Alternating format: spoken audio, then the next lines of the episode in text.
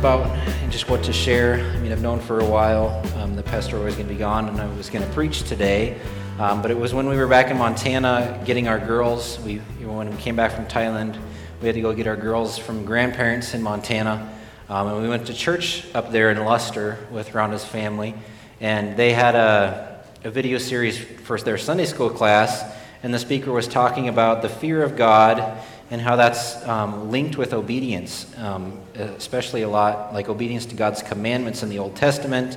Um, and it's just really got me thinking these last couple weeks. Well, like, for one, that that's not how my brain thinks. I guess that's not the first thing that comes to my mind when I think of the fear of God. Like that's somehow that's linked to my obedience to God's um, commandments in my life. Um, and so, just really been struggling through that and thinking through that. And um, as I was reading just in my own um, time in the morning, um, I kind of came across the passage we're going to be studying today in Isaiah 6.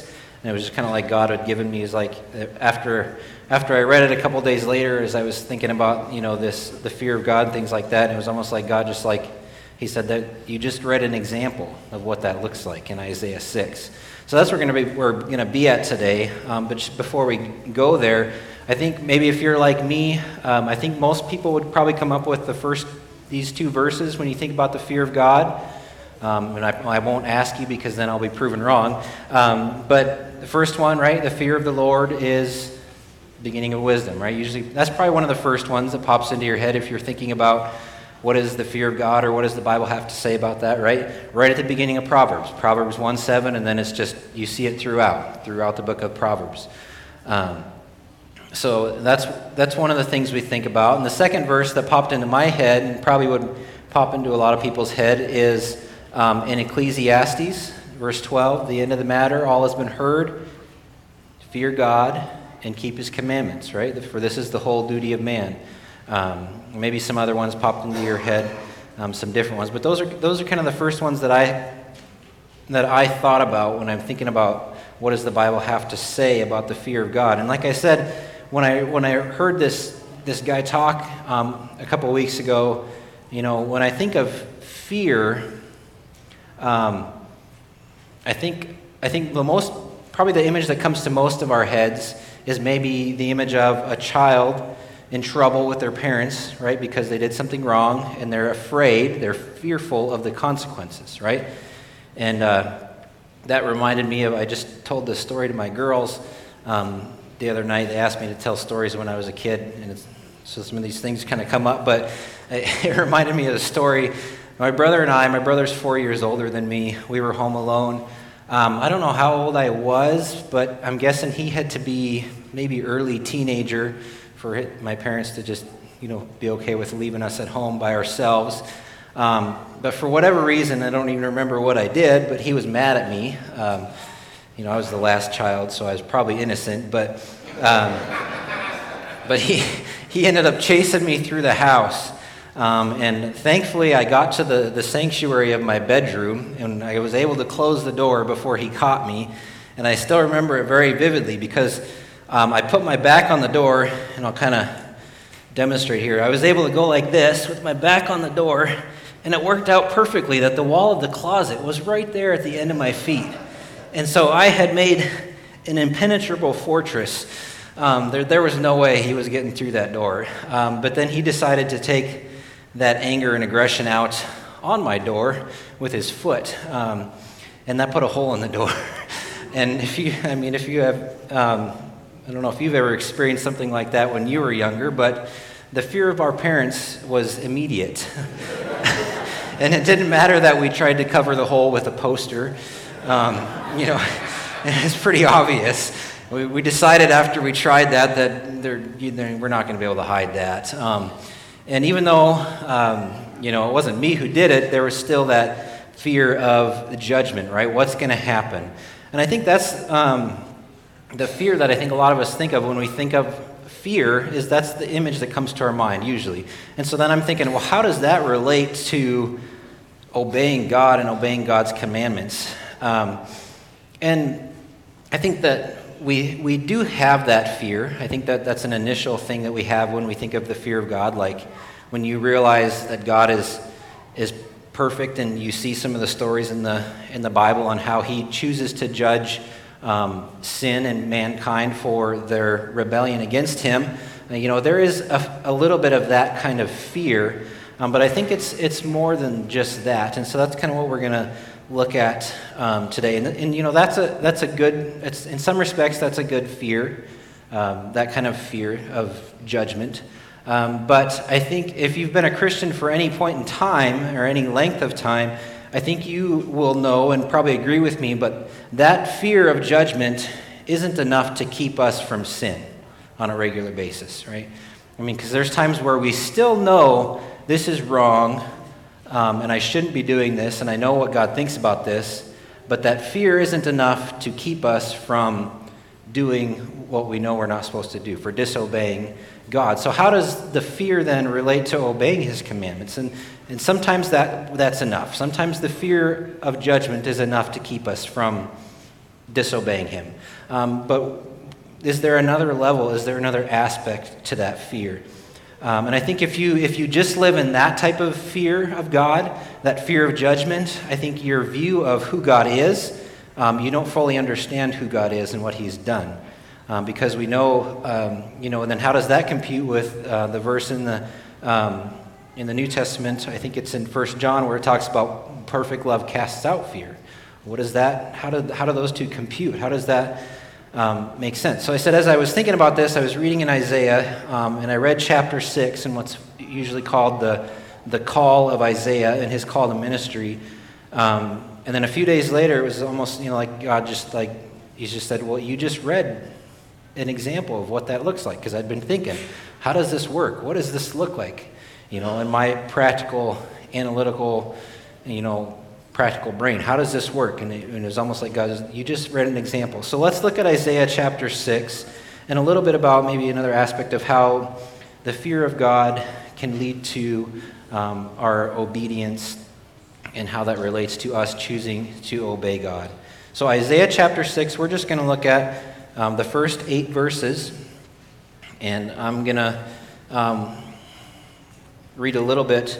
We're just going to read a little bit and then talk about it. But as you as we go, before we get to chapter 6, we see that um, God has been, um, the first five verse chapters of Isaiah is God's judgment on um, Judah and Jerusalem. And he, he said he's basically, he's come to the point where he's, he has to choose, he has to bring them to, in, in judgment, basically. He has to bring somebody in um, to, to take them out of their country, to oppress them because of their disobedience. Um, and so we come to that, God has come to that decision, and then we see in Isaiah, you know, kind of that, that fear of judgment hasn't been enough. Israel knew that if they did, if they disobeyed God, they didn't do what He asked them to do. They knew what the consequences were. He laid it out clear, um, but it wasn't enough. It wasn't enough to keep them. Um, and we come to chapter six with Isaiah, and then it says in verse one, it says, "In the year that King Uzziah died." I saw the Lord sitting upon a throne, high and lifted up, and the train of his robe filled the temple. And the first thing we see in these first four verses is that Isaiah, well, oh, oh, I'll, I'll reword it different. God gives Isaiah a glimpse of the magnificence, the holiness, the greatness, the grandeur of who he is. Isaiah gets a picture, he gets a glimpse and it's God who gives it to him. That's I just that that thought just hit me this morning. It's the mercy of God. It all starts with the mercy of God. He, he's, he's the one that gives Isaiah the vision. If it wasn't for God, Isaiah wouldn't know this. And we see that in this, this glimpse that Isaiah gets in this vision, he sees a king on a throne, right? So these are some of the, the, the pictures that God is using to describe how great and how magnificent he is, right? He is a king on a throne, and it's not an earthly throne, right? It's a heavenly throne, meaning he is ruling over the world, not just a, a piece of land on the earth like an earthly king. He is a king on a throne in heaven. And he's high and lifted up, showing that he is divine. He is, he's not just a normal king, he's, he's God. He is the God of the universe. Um, and he is grand. I mean, it says, in this verse, it says, the hem of his robe filled the temple. And he, um, if you think of the temple in Jerusalem, it's probably the picture that Isaiah had. And just that, that spot on the bottom of his robe is enough to fill the temple, right? And we, there's other times, I think in later in Isaiah, it talks about um, the earth is just God's footstool, right? So, I mean, if you think of that, if he's, he, there's God on his throne, and our earth is, is just that big to him. That's how great and how grand he is. It's just, it's a, he's immense. It's amazing how, how big he is, how great he is, how grand he is. Um, and then we see in verses 2 and 3 that he is served and worshiped by these beings that we can't even begin to fathom. Above him stood the seraphim. Each had six wings. With two he covered his face, with two he covered his feet, and with two he flew. And the one called to another and said, Holy, holy, holy is the Lord of hosts. The whole earth is full of his glory. So these majestic creatures themselves in heaven, covering their eyes because they can't look on the holiness of God, um, are serving God, are worshiping God. Um, and it's kind of, as now that we've been in Thailand, the, the thing about covering their feet stuck out to me because when we were there in their culture and in a lot of cultures, that is the, uh, the most unholy place of your body. And so we weren't supposed to, you're not supposed to, you know, use your feet to point. You're not supposed to point the bottom of your feet at people um, because it's, it's a, a, disgrace or it's a shameful thing to do. Um, so they're covered, they alone, even though they are up there with God all the time, they are still in a position of humility because God is so great. Um, and they have a cry of anticipation of God's glory, his presence filling the earth, right? The whole earth is full of his glory. So it's, it's an anticipation that's partially fulfilled in Jesus Christ. Um, right? John 1.14 says, The Word became flesh and dwelt among us. We have seen his glory, the glory as the only Son from the Father, full of grace and truth. So the glory of God is seen in Jesus Christ. And then I think we see in Revelation that God's glory eventually does fill the whole earth his, with his presence. Um, and yeah, I, came across Revelation 21 23. It says, The city has no need of sun or moon to shine on it, for the glory of God gives it light, and its lamp is the Lamb. Um, so th- this is their praise of who God is and who what He is eventually going to do.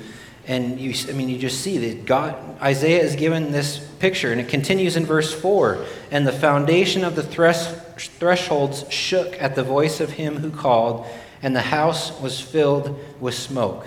Um, and I've never been through an earthquake, so I don't know what that's like. But I mean, if you were to try to picture this scene that Isaiah sees, I mean, it's just, it's immense. It's, it probably is even hard to take it all in as it, from a sensory perspective um, seeing all of this. The ground is shaking. You see these creatures that you've never seen anywhere on earth.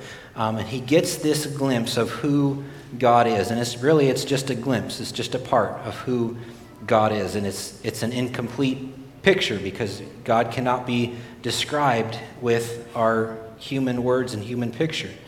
Um, and so as I was thinking about that Isaiah and the, the mercy of God to give him a glimpse of who God is, um, I was thinking, how do we then take that and apply that to our situation today? And because most of us don't get visions like this on a day to day basis, on a regular basis. Um, but are we putting ourselves in a position for God to give us a glimpse of who He is?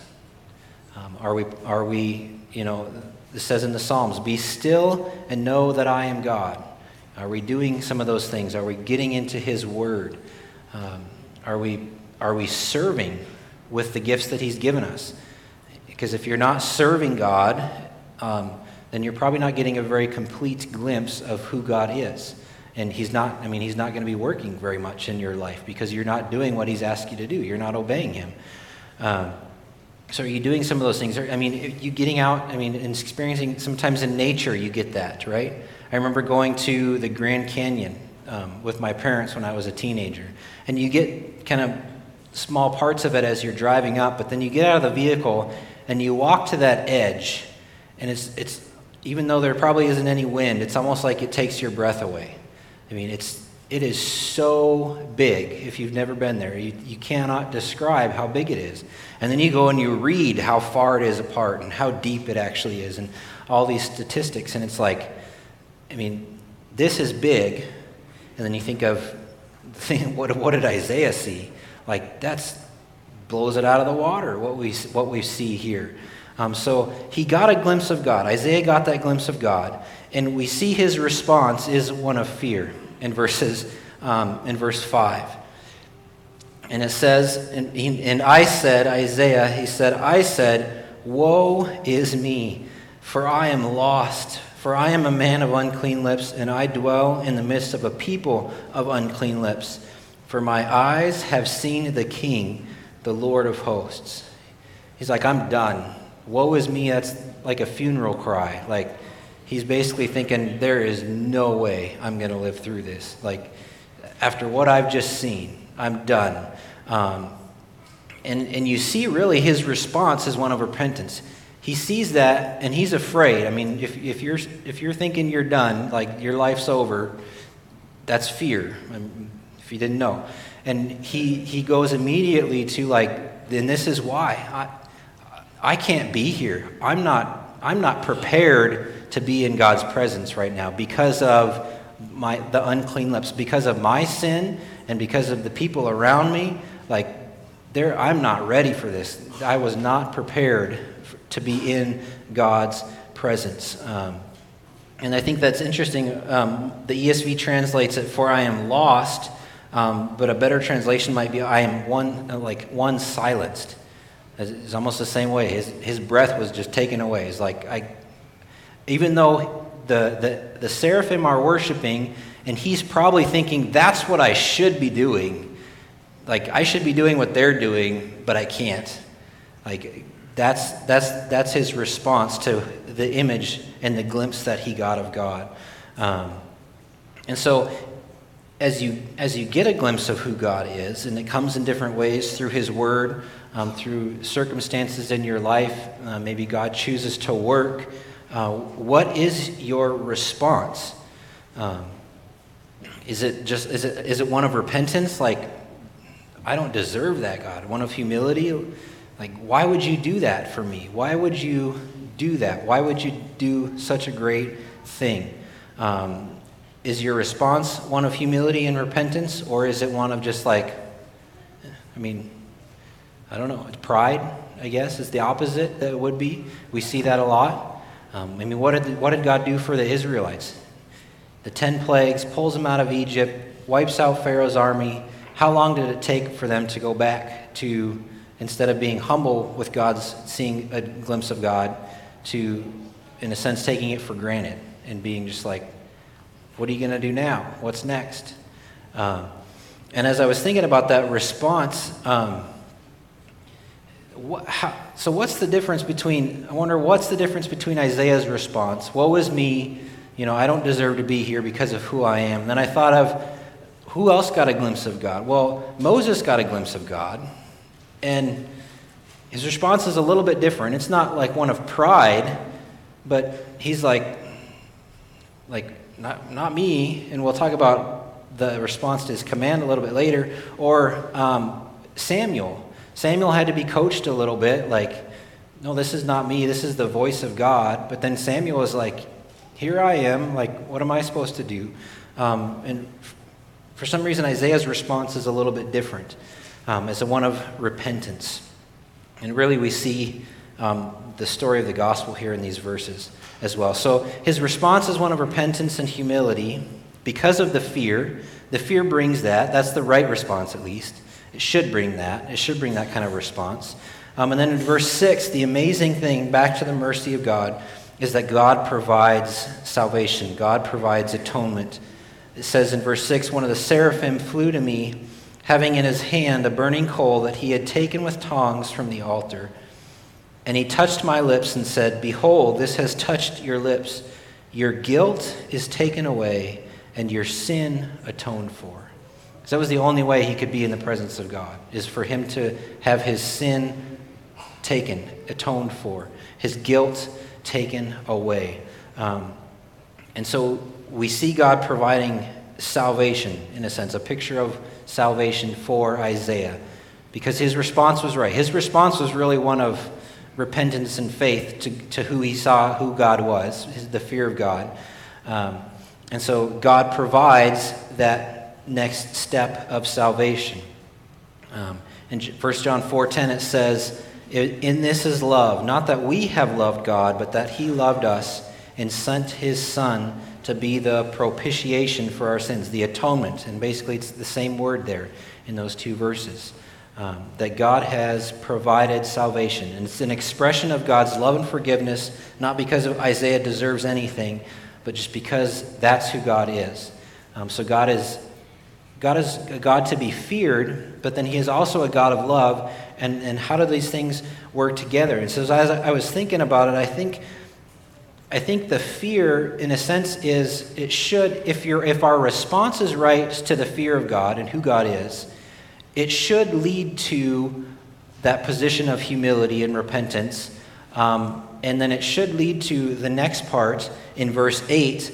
Um, it should lead to that obe- obedience, willing obedience. Because the next verse in verse 8, and I heard the voice of the Lord saying, Whom shall I send, and who will go for us? God's saying, Who can I send to these people to tell them that uh, my decision, that destruction is coming?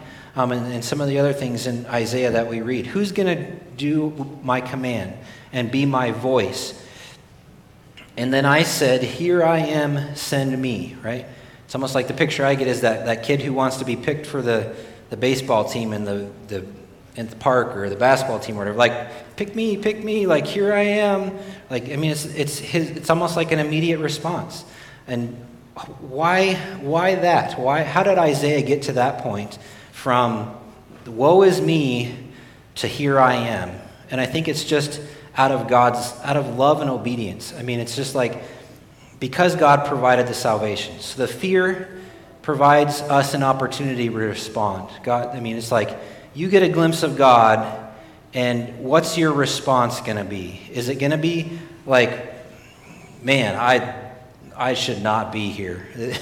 I don't deserve this. God is so great, He's so holy, He's so perfect, He's so immense. Like, why does he why does he even care about me why does he concern about me on my little spot of earth um, on this you know in my life like i i don't deserve any of this and if if that's our response of repentance humility um, then i think it's like when you get to that point where god says go do this it's like of course, if, if that's what you've done for me, you've done all of that for me. You've provided salvation. You've, you know, you've provided a way for me to be made right with you. When he says go, when he says jump, we should be saying how high, right? I mean, it's just like because of what he's done for us. It's not the fear of punishment or the fear of judgment, um, but the fear of God provides us, it gets us in the right place where we should be willing to say, I'm ready to go. I want to go. Like because of what you've done for me, out of thankfulness, out of you know just pure joy that I, all that God has done for me. And I don't think this is the only way, like the only aspect of the fear of God um, that leads to our obedience and how that works. Um, I think it's, it's just what I've seen and what God has shown me, I think, through Isaiah chapter 6 and just in my last two weeks of looking through this. Um, so I think there is a fear of judgment, and I think that's it's not bad. I mean, that's where some people are at. I mean, it's like if that's where you're at, that's where you're at. But if if you stay there, um, I don't think you quite get a full understanding of who God is, and you're not really obeying out of out of love. Um, where that perfect love is casting out fear because as, as god's children we really sh- we don't have to fear the day we stand before Christ and we stand before God anymore. Because Christ has paid that. He's, he's taken all that penalty, He's taken all that punishment. Um, but we should, and I think what we don't get very much in our culture is the fact that, like, God is he should be feared. He's that, he's that big. He's that great. Like, he's not all like bunnies and, you know, like cute things. Like, I think that our culture wants to make things out to be. Like, oh, it's just, you know, it's not too big of a deal. Like, he's, he should be feared because of who he is. That's how great he is. If, if we really got a glimpse like Isaiah, I'm pretty sure we'd be afraid. And because of what he's done for us, then, it's like, of course, please send me. And I think that's a little bit of um, what I've seen, uh, what I've been learning of how the fear of God um, relates to our obedience to Him. Because you see it throughout Scripture. It's, there's always, it seems there's a link quite often. So, then how does this work out maybe as you go throughout this week, right? I mean, maybe you've got a job, you've got kids, whatever it is. Um, how does this translate into everyday life? Um, well, I think maybe the first thing I could think of is maybe you are living in sin and you need that fear of judgment. Like maybe today, like you've got a glimpse of God and how holy and awesome and righteous He is, and you're like Isaiah thinking, I'm in. Like I, I've, I've got a problem here. Um, and you need that fear of judgment because that's, that's part of salvation experience is the fact that you deserve death. You deserve to spend forever away from God. I mean, you need that fear of judgment to kind of get you going and on your understanding of God. Um, because it's coming, right? Wages of sin is death, but the gift of God is eternal life in Christ Jesus our Lord. Um, maybe, maybe you need that kind of fear this morning. Um, if you're not there, if, you, if you've already you know, kind of accepted Christ and you're following Jesus, um, I think the biggest thing is are you seeking glimpses of God's greatness? Are you looking for those opportunities to see God for who He really is? And that comes, like I said, that comes through His Word is a big thing. Uh, the, the more I read God's Word and I think about what's in here, it's like, this is amazing. Like, this, He gave us this to help us understand who He is. He could have just left it. He could have just been like, you know, you don't need this. You, you just got to kind of figure it out from what you see and how I work you know, around you. But the fact that he's shown so much in this in his word is amazing. Um, and so we, we see a lot of who he is through his word and, and meditating and soaking in um, his word. Um, and not just kind of thinking it's just words on a page, um, but immersing yourself in there and being like, and what, it, what is, and figure out what that looks like for you. That may be three chapters, you know, really, it might be a verse, whatever that looks like for you, it's not the same for everybody. But it should be a regular part. Um, I think also seeking to figure out and seeing glimpses of who God is requires us, um, like I read in Psalms, be still and know that I am God. Like unplugging from our busy world, making sure we're doing that regularly um, to catch that glimpse of, so God can reveal himself to us, is really what it is. Um, because if we're too busy with the things of uh, the world and the day to day tasks around us, um, you're, you're going to miss some of those opportunities for God to reveal yourself. And then I, I, also said, you know, using the gifts that He has given you to minister to others. You, if, you, if there's not a coincidence that you hear a lot of people when they go on mission trips, whether it's you know to the Philippines or whether you're doing something here locally, like there's not a coincidence where they're like, you know, they, they think they see that God is working in, in the world around them. Well, that's because they're choosing to step out and serve um, and do what God has asked them to do. Use the gifts that God has given them. And when you do that, you see God at work because He's working. It's just, are you choosing to open your eyes to it and get involved? Um, if you're just sitting at home and not being a part and serving and doing, you know, and it doesn't mean you have to do something, you know, specific like a job we have here in the church. I know there's lots of people, um, people in our church that they minister through the people that come through their doors in the business, or they build relationships with your neighbor. Those are ways of using the gifts that God has given you um, to serve Him. But you start to see Him at work. You start to get those glimpses of who God is because He's working around you, and he, your eyes are open to that.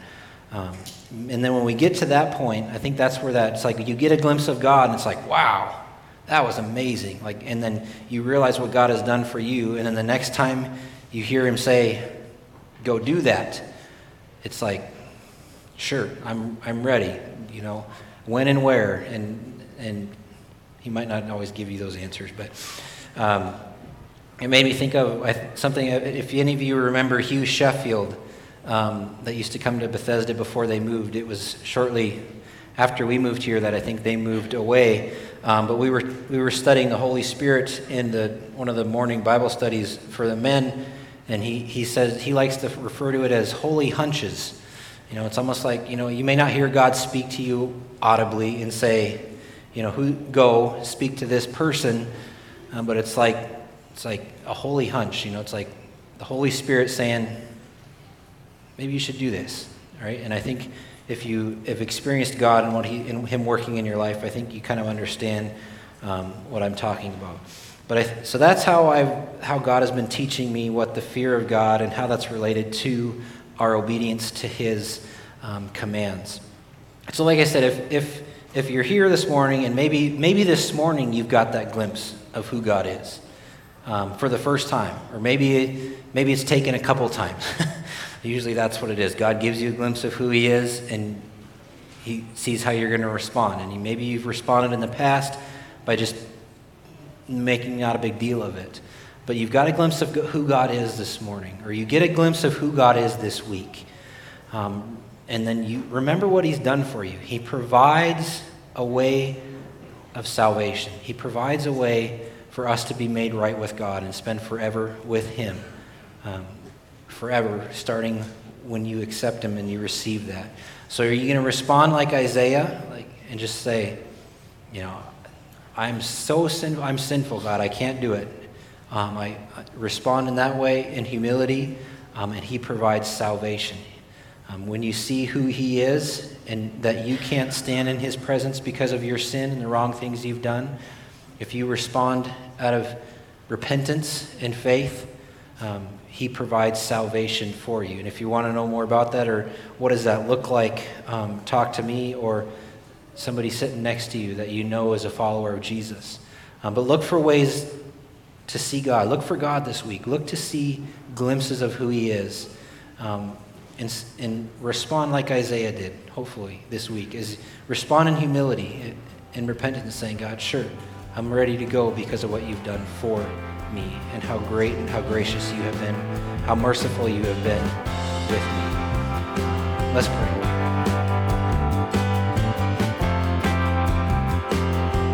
We hope you've enjoyed today's message. If you would like to know more about Bethesda Church, you can check us out on the web by going to our website, which is bethesdamb.org. That's Bethesda, M as in Mary, B as in boy.org. Or check us out on Facebook by searching for Bethesda Church of Huron. Have a blessed day.